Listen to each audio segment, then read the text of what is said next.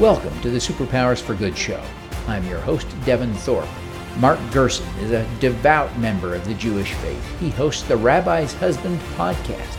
He is also the chair of the Christian nonprofit African Mission Healthcare, which is saving lives in sub Saharan Africa.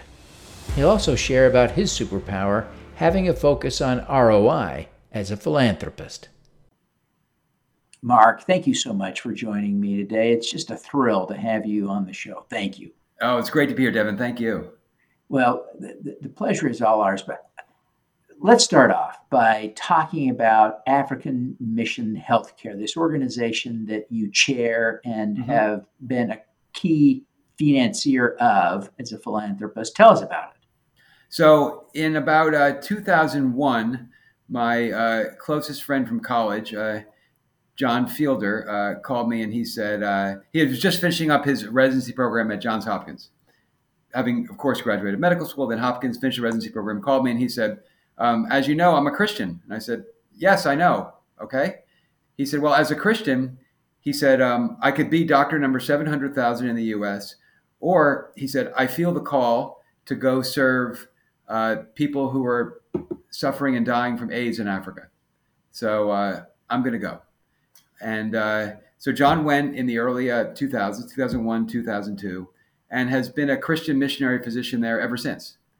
And uh, um, one of the many things that uh, I learned from him and everything I know about the healthcare situation in Africa, and in fact, everything African Mission Healthcare does derives ultimately from John. But one of the many things that I learned from him is that probably the greatest humanitarian problem in the world is the lack of access to care for almost everybody in Africa.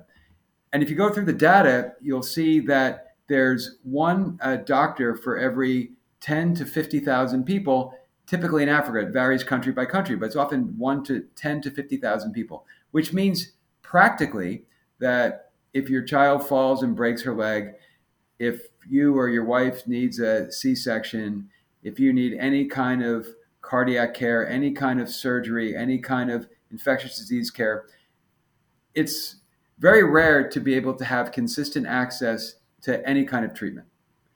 And uh, and the same that's true of the um, small number of doctors uh, per uh, population is also um, maps the hospital services. So, for instance, um, very few hospitals in Africa have piped oxygen which is just one example of the kinds of things that we totally consider table stakes that's just absent there. So um, I learned from John this is a massive problem, but it's also an incredible opportunity because the people on the ground who are doing the work to bring care to the African poor are Christian missionary doctors. And they're there, they're there throughout Africa, and they're at Christian mission hospitals and they're building them.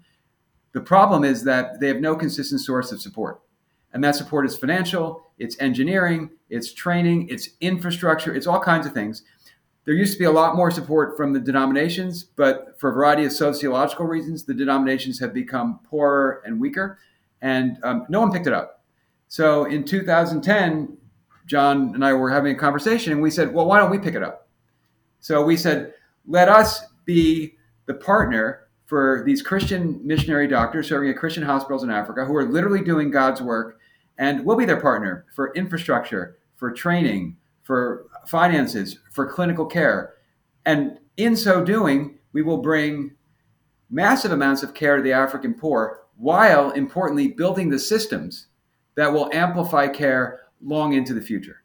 And that's what African Mission Healthcare does. We're now active in 14 countries in three areas clinical care, infrastructure, and training. Uh, clinical care is seeing patients, uh, infrastructure is the construction of things from oxygen, which we talked about briefly, to uh, power, uh, reliable power, to uh, sometimes running water, sometimes because of the investments that we make and the building that we do in conjunction with the Christian doctors, more and more patients will come, but the same road will be there. So we got to expand the road. That's a classic infrastructure. The most, um, one of the most important assets in uh, an African healthcare environment is uh, trainees young people who graduate medical school and want to come and, and be trained. And if a hospital should receive such a person, it's just like it's, it's it's a treasure. And then imagine receiving such a person and realizing there's nowhere for them to stay. literally nowhere for them to live because there's no private housing market and there's no housing on campus. So often it's like the thing that you've been dreaming for, that you've been hoping for. A trained person, two trained, two people coming to be trained. Because in, in in healthcare, you don't training is not a one way thing. It's you get trained by doing the thing, right? So it's someone is assisting with surgery, then they gradually do more and more, and that's the training. But they're actually serving patients while being trained, so it's a win win. But imagine if there's no place for them to stay, so then we'll come in and build housing. Um, so it's it's clinical care, uh, infrastructure, and then training. And training is a part of both uh, clinical care and also factors sometimes into infrastructure. So those are the three things we do. We're active in um, 14 different countries, and it's very exciting because we're uh, um, uh, serving uh, hundreds of thousands of patients uh, while really building the systems and the structures that are massively improving um, the healthcare for Africans now and long into the future. There you made a, an interesting leap in in backing this and it's remarkable and it's one of the reasons that people talk about you right? It's because you are uh, a, a committed jewish right. man who has fund, uh, funded a christian mission i'm married and, to a rabbi that's right married to a rabbi right uh, which we should use this segue to plug your podcast, right? Uh, your podcast oh, is you. called the the Rabbi's Husband, right? That's right. That's me. Yeah. So uh, people could find that, I, I, imagine, in all the regular podcast places. But right. it would seem to me logical for you to have some of the same concern that many people, even among those of us who identify ourselves as Christian, still struggle with when we think about doing uh, humanitarian work. Uh, and that is around the fact that the uh, the mission of some uh, Christian operations seems to be split between the humanitarian care and proselyting or proselytizing. Mm-hmm. And uh, I wonder how you address that concern, or have you? I mean, what, how did you sure. think about that? Sure. Well, I mean, first, your, your your, your presumption is totally right. In the first, the first your first presumption, which is we are deeply committed Jews, traditional, deeply committed Jews. We, do, I mean, my wife is a rabbi.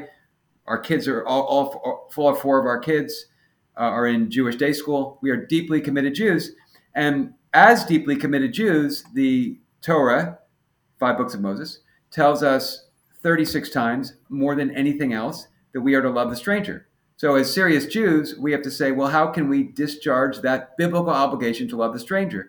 And when we ask that question, it's answered by Christian missionary doctors. So, these Christian missionary doctors help make us better Jews.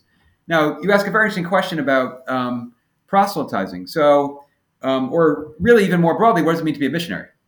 Which is, which is, which is the question that we've asked missionaries now for 15 years. What, what does it mean to you to be a missionary? Why are you devoting your entire life going without, forget luxuries, definitely that, but what we would consider necessities to go into places like rural Burundi, to go into Malawi, Kenya, all, all places, all places we serve, often places without obviously consistent healthcare, which is why they're there. Uh, without there may not be a school nearby, there may not be there may not be consistent power, there may not be consistent water. Yet they go there to serve, and we say, what does it mean to be a missionary? And what they consistently say is what it means to be a missionary is that we ask ourselves, what is our mission on earth? As this is them talking, as Christians, we ask ourselves, what would Jesus want us to do? What would Jesus do if he were me? And this, of course, is not me talking; it's them talking. And uh, and they say, well, the answer is very clear. It's like Jesus or God wants me in Malawi, wants me in Kenya, wants me in Tanzania, wants me in Cameroon, Uganda, uh, the Nuba Mountains, and uh, and they they all I might say all, but seemingly all, at least all the ones I've spoke to, have a story about how they got there, which involves what secular people would call a coincidence. Now, I don't believe in coincidence. It's just a secular expression for something we can't understand. It's God directs the world. They certainly believe that. I believe that. I'm as a Jew, them as Christians, but and so there's always some set of circumstances, which some people would call coincidence, but an email comes in from a long lost contact that suggests they, they check something out either online or call someone. And then all of a sudden, they're, it becomes clear to them that this is not a coincidence. this is a deeply meaningful experience, a message from God that He would He's asking them to go serve in Tanzania, Kenya, Malawi, wherever. Um, so, but what it means to be a missionary, in the words of the missionaries, is to fulfill one's mission. And in their case, their mission is to deliver health care to those who would otherwise be without.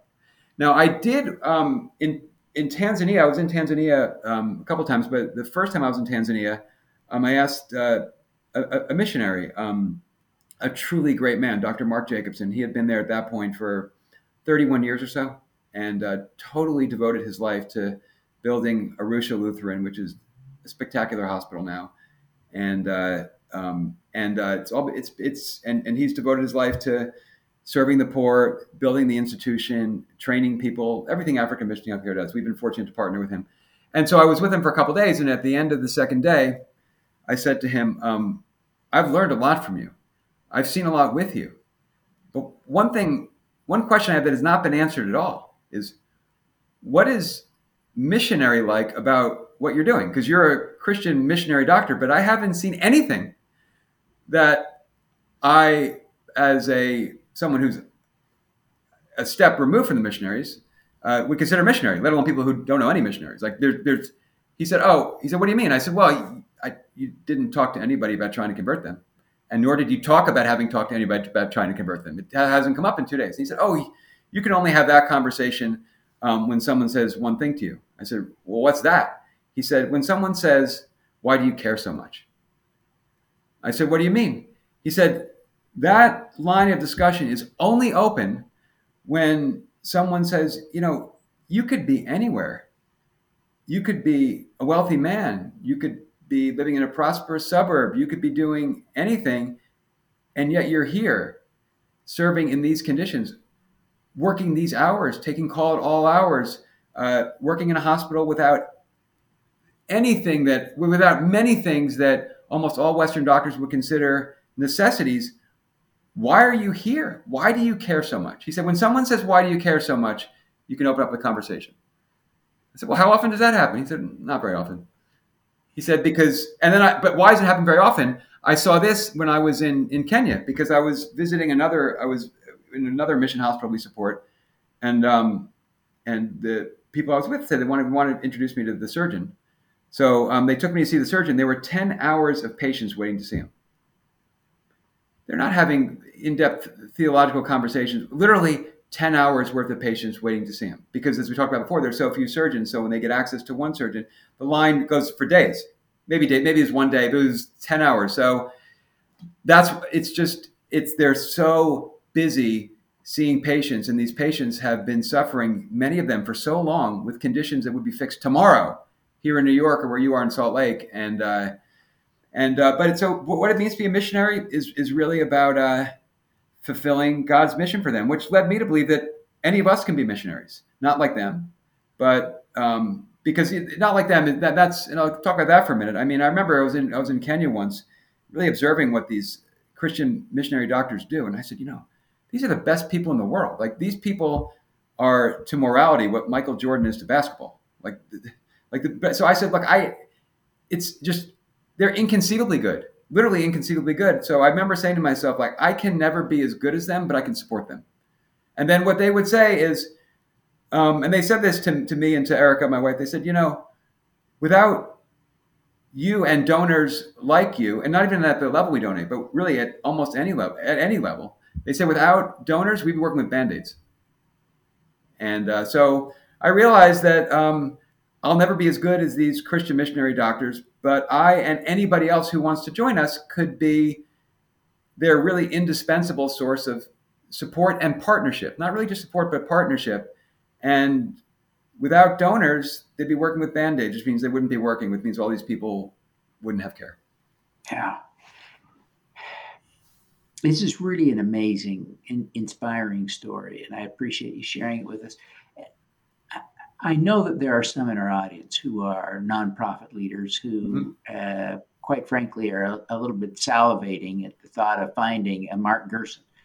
Uh, what advice would you give them for finding uh, someone that would back their efforts the way you have backed Africa Mission Healthcare?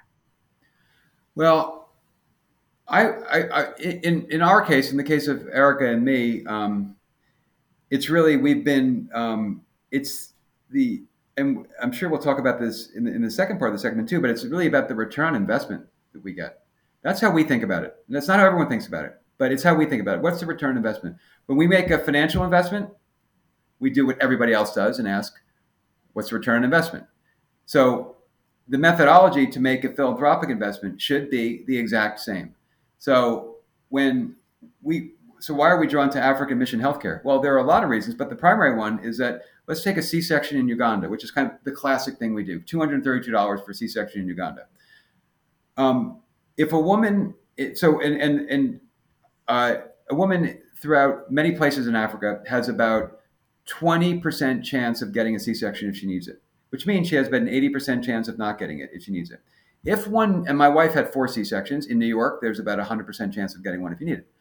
But if uh, it wasn't even an, it wasn't even a thought with us, like will she be able to get the C section? wasn't even. A, yeah. But in Africa, twenty percent chance. In, in many parts of Africa, probably not all of Africa, many parts, twenty percent chance. It means eighty percent chance of not getting it. What happens if you need it and you don't get it? High chance of death. And like, there's a reason in the Hebrew Bible why it says uh, um, in the Cain and Abel sequence, the bloods of your brother cry out to me. Why say bloods? Bloods is plural. Shouldn't it be the blood of your brother? No, because when you when when you when Cain killed Abel, or when you save someone, more than one life is either killed or saved. No one ever saved one person. No one ever killed one person. You're, it's, it's, it's always a multiplier effect reflected in the biblical language. So, so I mean, so take a woman who's I don't know, 26, 27 years old. She needs a C-section. If she can't get it, and she, God forbid, dies, she dies. Her baby may or may not die. But what's the quality of life going to be like for her surviving children at home? $232 will get her that C-section. And if she survives, she will get either a fistula or a birth injury tear, which are completely devastating, which will degrade the quality of life beyond what any of us can imagine. And it will only be fixed upon surgery, but there are no surgeons around. So for $232, what's the ROI? $232, a little more expensive in some places, like four or 500, like not meaningfully more, uh, given the scope of the what can be done with them. I mean, it's uh, I mean, so what's the return investment? For under $500, sometimes well under $500, we can assure a woman the safe delivery of her baby. The ROI is, is spectacular. We can, one can actually run the numbers on the, the and we have, and we, everything we do, we run the numbers on the uh, life expectancy, quality of life, number of years. We have all those numbers, but the, the ROI is just spectacular. So when we give, we think about what's the ROI, and the, African Mission Healthcare is offers the greatest ROI in the world. Anything, whether it's financial, commercial, or philanthropic, best ROI in the world. So we think, what's the ROI? And um, we were able to see it up front, but, um, but actually we saw it up front later. I, I think I made my first uh, trip to Africa in 2016, and we started the foundation in 2010 because John had been living there. I mean, John had been living there since the early 2000s, and John built a team and Kenya. So we had a robust team, and I knew about it because John and I talked and emailed every day to this day. So I, knew about it secondarily through him. But I, I, suppose that's another aspect that will be of interest to the nonprofit leader is he and I had such a deep, close, and trusting relationship that then, then when I started to go over there, I saw it with my own eyes, but knew the problem beforehand, and uh, and the ROI was just um, overwhelming. So it's you know any, anytime we can make an investment in African Mission Healthcare, we do. Just like if there was a financial investment, whereas like if you knew if you invested a thousand dollars, like you were sure to get a million dollars out like next month, like how many thousand dollars would you put into that machine? Yeah, as many as you possibly could. So that's the way we, we look at African Mission Healthcare. I think that's a brilliant model, and I hope more philanthropists will will think about that as well as the nonprofit leaders who are trying to access that capital. So, thank you for sharing that, Mar- Marka what is your superpower? Oh well, I don't know if I I don't know if I have I don't know if I have one, but I would say, um, I would say it's it's it's what we just talked about. It's it's a it's a focus on return investment when applied to giving that I execute on. So and it's and, and I mean execute on it. So it's uh, um, and uh, so I don't know if that's that's a superpower, but it's it's one of the things that we're we, we, we try to we try to missionize, we try to evangelize. Is is is exactly that. Is is that take the same methodology and discipline that every business person applies to any financial or business decision and just apply it to, to philanthropy. And I think we do that very well. I, mean, I think we do it great. I mean, it's, and it's uh, both with African Mission Healthcare and with the other charity that I co founded and chair, United Hatzalah of Israel. I mean, both deliver spectacular ROI, have been able to inspire other people to come and join us on these sacred missions where so many lives are being saved, radically improved, and completely transformed um, because of financial gifts. And so uh, I would say that's that's that's one of the things that we're really most most proud of and most wanted to share is that um, if anyone can give, and really at any level, I mean, two hundred and thirty-two dollars for a C-section, and you just have to have a little imagination to imagine a woman um, who could be the age of someone listening or the age of someone's listening's daughter. Uh, imagine, imagine if you or your daughter, depending what age anyone is, needs a C-section and can't get it. Now, and, and then and then consider the Waldorf Astoria, the hotel here in New York, used to be called the New York Fistula Hospital. Oh. And then why did it stop becoming the New York Fistula Hospital? Because there are no more fistulas in the West. Why? Because people who needed C sections got them. Yeah. So, but imagine, God forbid, just look up fistula online, look up birth injury tear. Look, uh, imagine what would happen to a 26 year old mother if, God forbid, she died, and what, what happens to obviously her, but her other children. $232. So one does not need to make a huge financial investment to make an enormous difference when one thinks about giving through the lens of return on investment. These opportunities, I mean, just like any good investment, they may be hard to find, but okay, anything worth doing is challenging, right? They're not that hard to find, by the way. Like this is one. I mean, anyone listening just found one, and uh, uh, and uh, but it's it's a it's just um, it's I was gonna say it's a great feeling. Yeah, it's that, but it's just a great set of facts. It's really a great reality more than it's a great feeling. It's a great reality to know that for $232 in one place, for 400 and whatever dollars in another place, you can completely transform someone's life and the life of everybody they affect. And that's just ROI based philanthropy. Yeah. How did you develop that superpower? Um, I think uh, I developed it really. So that these two charities that I co-founded and share, United Hatzalah of Israel and what we do at United Hatzalah of Israel is this was um, really the brainchild of Eli Beer, entirely Eli, um, who is just one of the greatest men in the world. He, um, when he was a young man, he was volunteering on an ambulance in Israel, in Jerusalem, and realized that um, he said, "I never saved anyone's life." Two years. He said, "But I got to a lot of dead bodies, but I never saved anyone's life." He said, and then I realized why. He said, "When I went, um, I got a call." To go to the home of a child who had was choking on a hot dog, and we got there and the child was dead from having choked on a hot dog. And then this guy comes by and says, "What happened?" So Eli says, young, "It was then a young medic." I told him, and he says, "Do you know I'm a doctor and I live next door?" Um, and then this said to Eli, "All right, he, this is this this situation is intolerable. That there could be people who are trained, could be equipped." And they could be notified about emergencies in their immediate vicinity. And all we have to do is get them there. And then the ambulance, it wasn't like Israel had a Israel had a, had a fine ambulance system. It takes ambulances anywhere in the world 10 minutes to, to get to the victim. New York City, Salt Lake, Jerusalem, that's the best because ambulances are too big to be fast and they're too expensive to be ubiquitous. But Eli's insight was you don't need an ambulance there immediately. You need a trained and equipped person there immediately. So we, we built this system, and we now have over 6,000 volunteers in Israel from every sector of Israeli society Jews, Muslims, Christians, Arabs, everybody, uh, all devoted to getting to victims in the moment to separate life from death. So when I saw that, and so there, we're, we're saving lives for under $500 a life. I mean, when you, wow. when you look at the number of lives, we're saving about 200 people a day. The budget's a little over 30 million. I mean, it's uh, it's uh, it's so when you see that you can save someone's life either in, in either of these two cases we've discussed for that amount of money, you're like, this is just the best investment one could make. So the fact that we just started making these investments and they were just the best investments we will ever make led us to kind of step back and say, okay, what did we actually do and what are we doing? We said, we're doing ROI based philanthropy. Like we, we just, we, we realize now that there are opportunities out there. And just like in business, the opportunities, uh, they're rare, but they're there.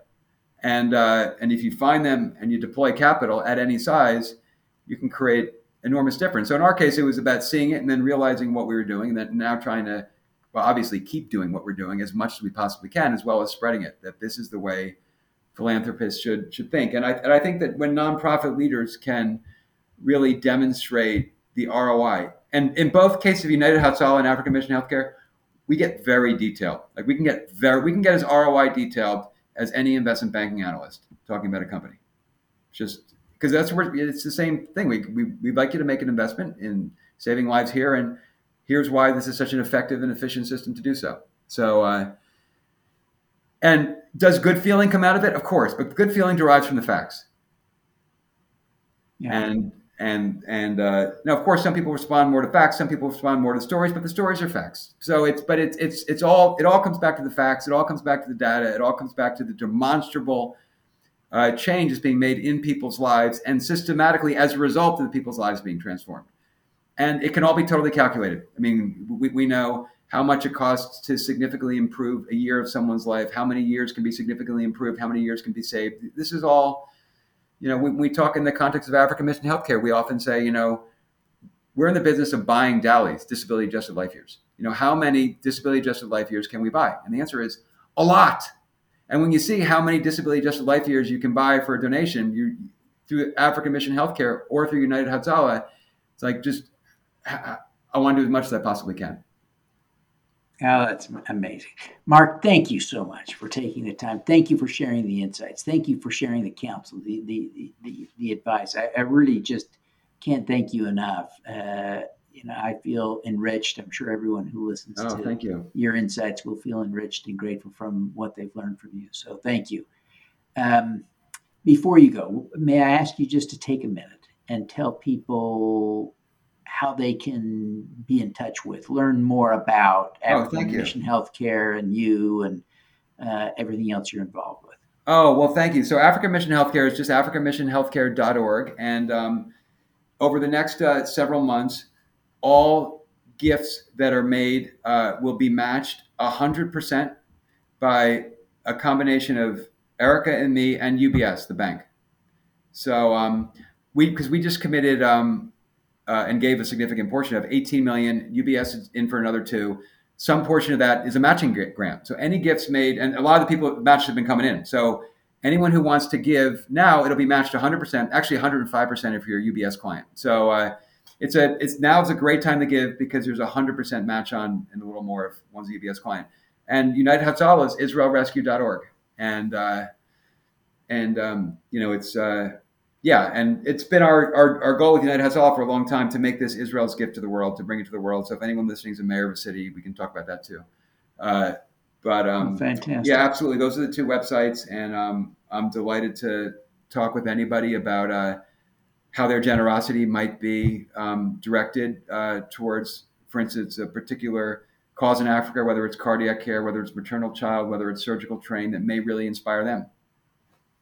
Fantastic. Well, again, thank you very much for the great work that you're doing, for the time you've taken with us today. We wish you every success in your continued efforts to save lives in Israel and Africa.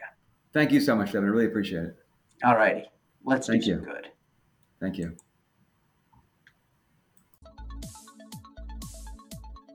Thank you for tuning in to the Superpowers for Good show.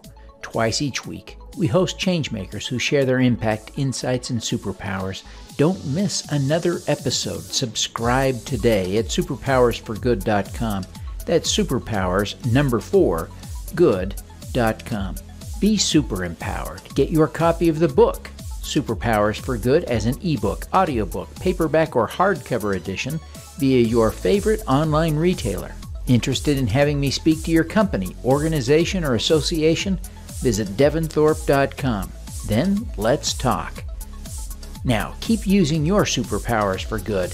Together, we can reverse climate change, improve global health, and eradicate poverty.